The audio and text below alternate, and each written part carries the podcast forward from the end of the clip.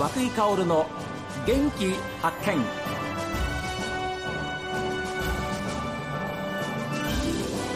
おはようございます。和久井薫です。和久井薫の元気発見。一日の始まりは私が発見した北海道の元気な人と出会っていただきます。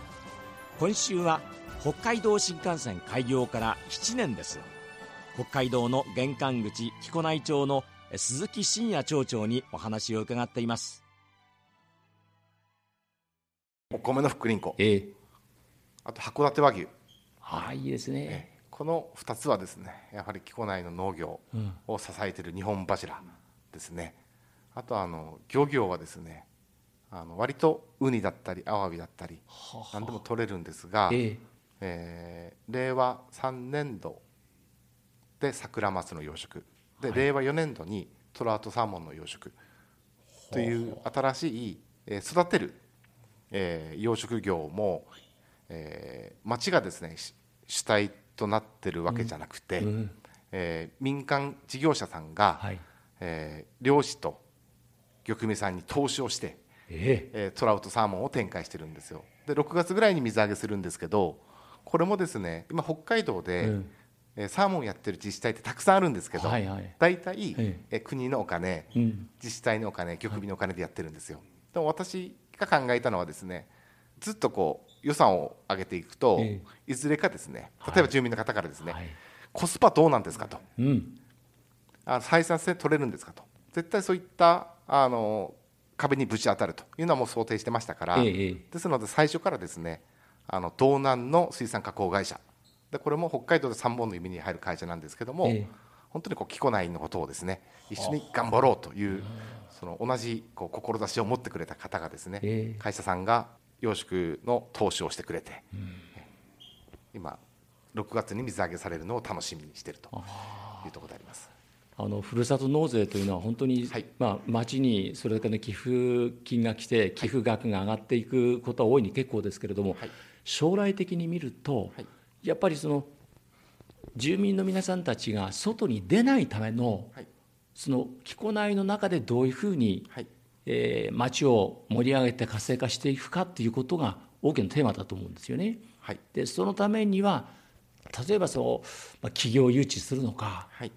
そういったいろんなそのふるさと納税の使い道っていうのはあると思うんですよね。はいでその辺は町長どんなふうにお考えですか？えー私はですねやっぱりふるさと納税も、まあ、細かく分けていくと多分3パターンぐらいに分かれてですね、はい。まず1つ目はもともとあるその福林粉はい。ですとか、函館和牛を、まあ、しっかりと当町の特産品としええ。て PR すると、でこれはですね一次産業のもちろん雇用とか安定化につながります、はい。で昨年のですね年末に友好都市であります江戸川区東京の、はい。ほえー斉藤区長さんをですね、うはい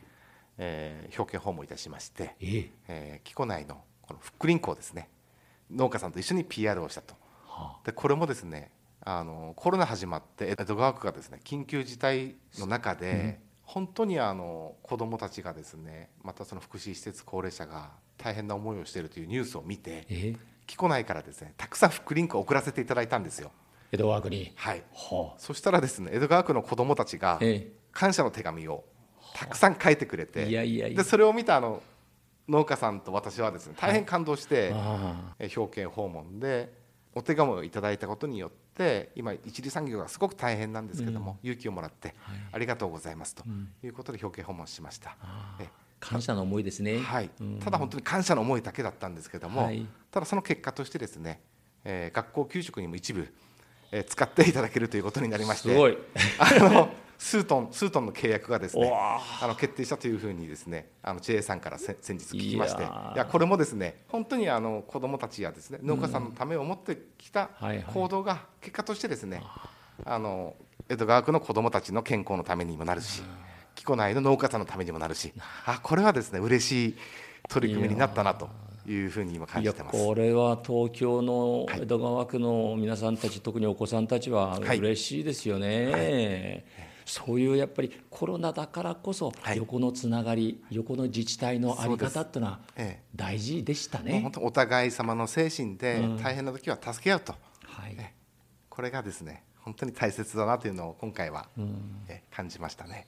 所長あの本当に3年間はコロナでの戦いが終わりの中の任期だったわけですけれども、はい、どうですか？そういう意味では本当に苦しい厳しい状況の中でもご自分が掲げた公約に少しでも近づくような、はい、そういう結果は残されてこられたんじゃないですか？はい、あの私のですね、えー、えー、政策だったり、えーまあ、町長として仕事する中で、えーえー例えば令和4年度5年度中に結果が出るものもありますし、うん。はいはい、え1期4年で、えー、やっと芽が出るもの、うん、もしかしたら中には10年かかるものも想定してます、はい、で、えーと、私はですね2030年の、えー、北海道新幹線の札幌延伸、はいはい、これまでにやらなきゃいけないこと、うん、そして今年81年なんですね調整、はいはい、ですので100年までに調整100年までにやらなきゃいけないこと、ええ、ですので、まあ、いろんな時間軸で見ながらですねあのいろんな種まきを、はい、やらせていただきました。ただ今後その種から芽が出てですね、はい、花が咲いてもしかして実が取るのはもう僕たちの世代じゃないかもしれないです。だけどもしっかりと確かなこの地域この確かな気候内を未来の子どもたちにあのバトンを渡す中ではですね、うん、やはり常に挑戦をしていくと。そういったことを心がけております。はい、特にですね木古内若い農家さんの後継者が多いんですよ。あそうなんですか。はい。で私その若い後継者の農家さんに、やはりですねこう伝えたいメッセージとしては、はい、日本の食料自給率36%ちょっとで、はい、ただ北海道は200%超えてるんですよ、カロリーベースで。ただ生産額ベースっていうと4位なんですね。これなぜかというと皆さんが取った素晴らしいお米とか野菜とかがですね、えー、本当はもっと高く出るかもしれない。のにあのだからもっとこう価値を上げることができる野菜を作っているということと、はい、あとはあの、まあ、コロナやロシアウクライナの状況で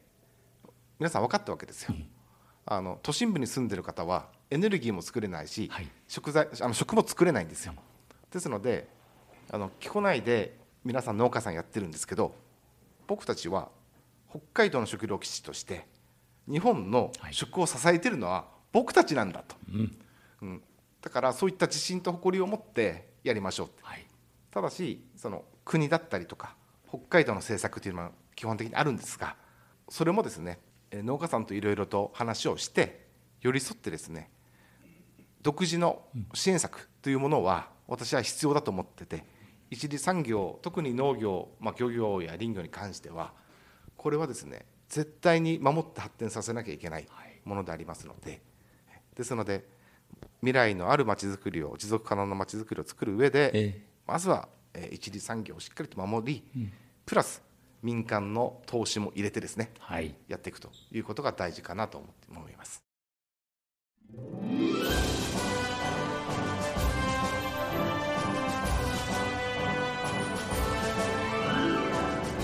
さあ皆さんからのメッセージはこちらです。メール元気アットマーク STV.jp genki アットマーク STV.jp